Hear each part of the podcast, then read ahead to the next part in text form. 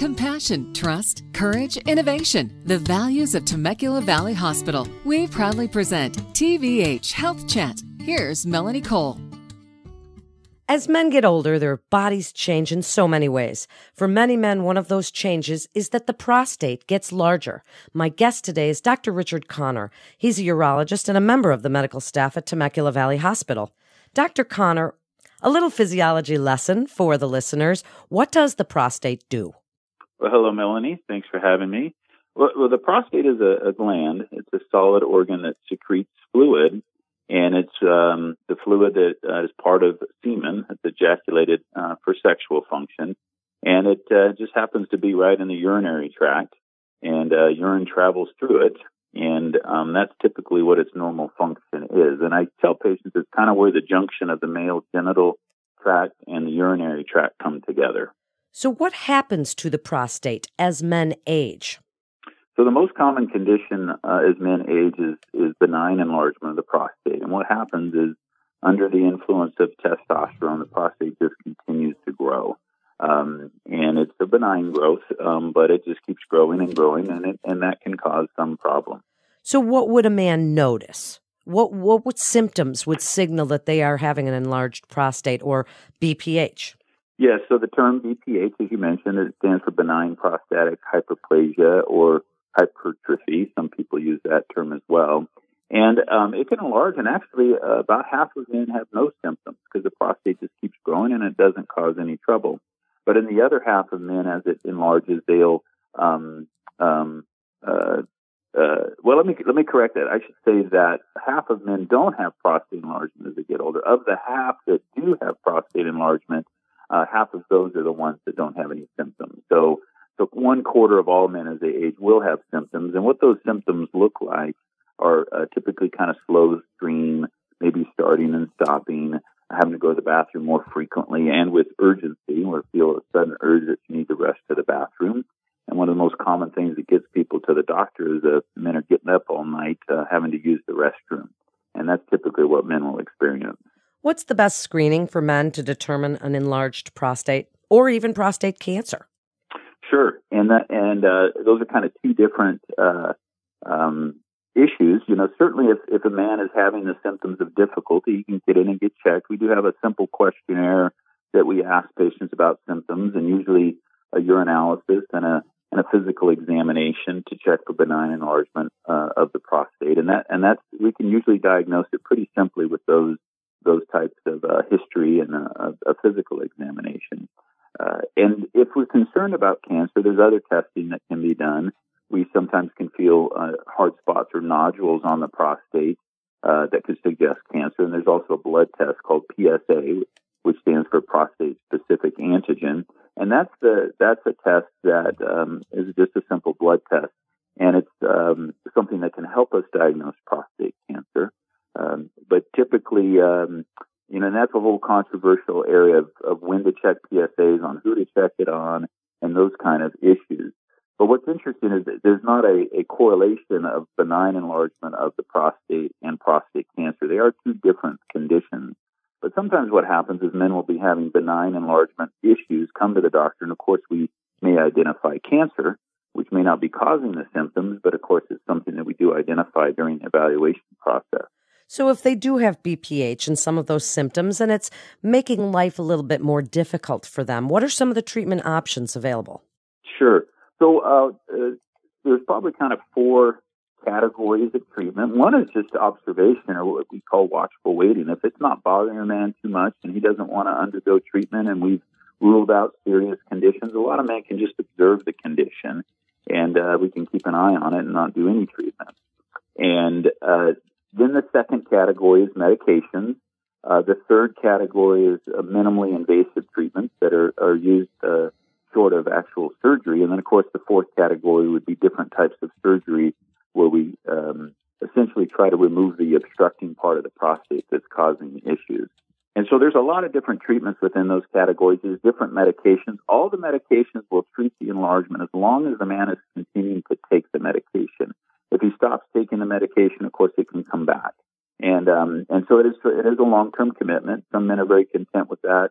Most of the medications have uh, some modest side effects and aren't too bothersome, and so a lot of men will opt for that. There are some sexual side effects with a lot of the medications, so some men aren't happy with that and look for other treatment options. At the other end of the spectrum is surgery, where we we go in and we can use different techniques like laser or uh, vapor uh, vaporization of the prostate or, or resection of the prostate or the TURP. Some people kind of crudely refer to that as the Roto-Rooter job or the ring job. Some men are familiar with those terms. And anyway, that that is, is maybe the most definitive, but it does require an anesthetic and a short hospital stay in some cases, and there is risk of bleeding and and a small risk of other problems like incontinence or uh, um, maybe an, an, ejaculation problems. Those those kind of things can be an issue, uh, although uh, some of the other um, serious uh, complications are very rare. And then in the third, the middle category I was talking about, about the minimally invasive techniques, we have some different things like microwave treatment or even steam ablation treatment. Uh, but there is a newer technique uh, called Urolift, which is uh, a different, a minimally invasive technique. And the advantage of it is it's, it's kind of like a mechanical opening of the prostate with these little sutures. Like they're kind of the concept of a stent, if you will, but not not um, exactly the same. And what they do are little sutures that pull open the prostate. And what's unique about that is most all the treatments with lasers and microwaves and steam treatments and all those things, those are designed to to ablate, to uh, uh, to um, cook, if you will, or, or, or, try to burn away tissue in, in, uh, in some fashion.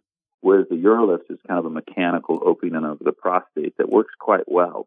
And it's just very little small sutures and, and surgical clips that we use uh, to accomplish that uh, with that treatment. Is this a permanent treatment? Can it be removed?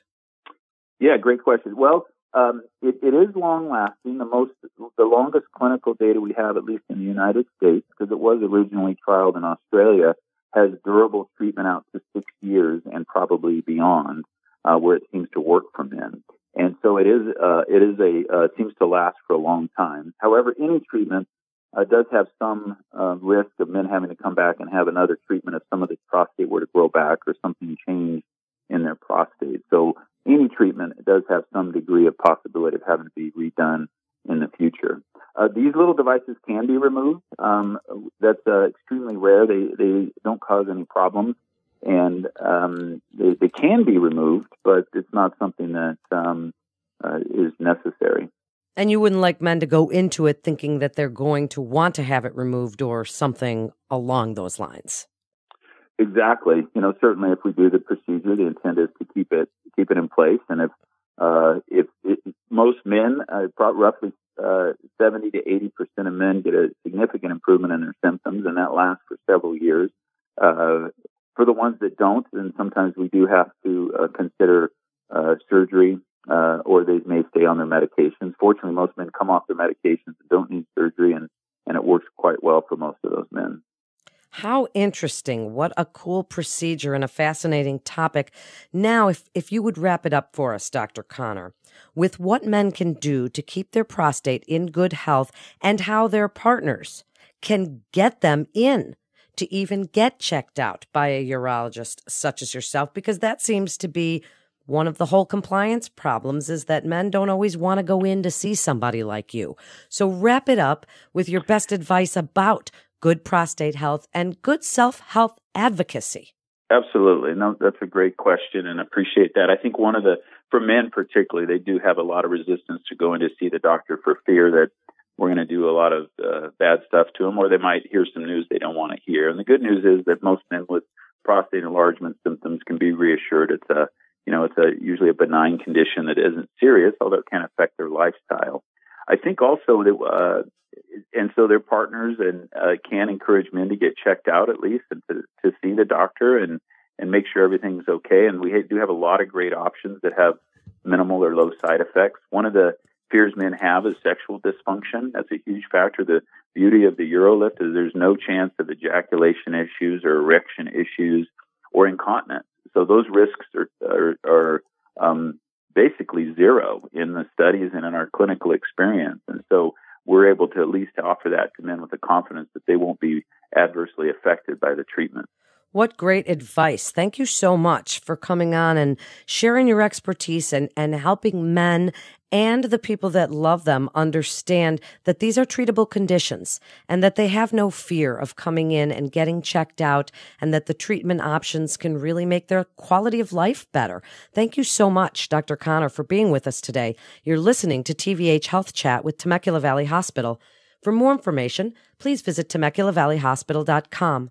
Physicians are independent practitioners who are not employees or agents of Temecula Valley Hospital. The hospital shall not be liable for actions or treatments provided by physicians. This is Melanie Cole. Thanks so much for tuning in.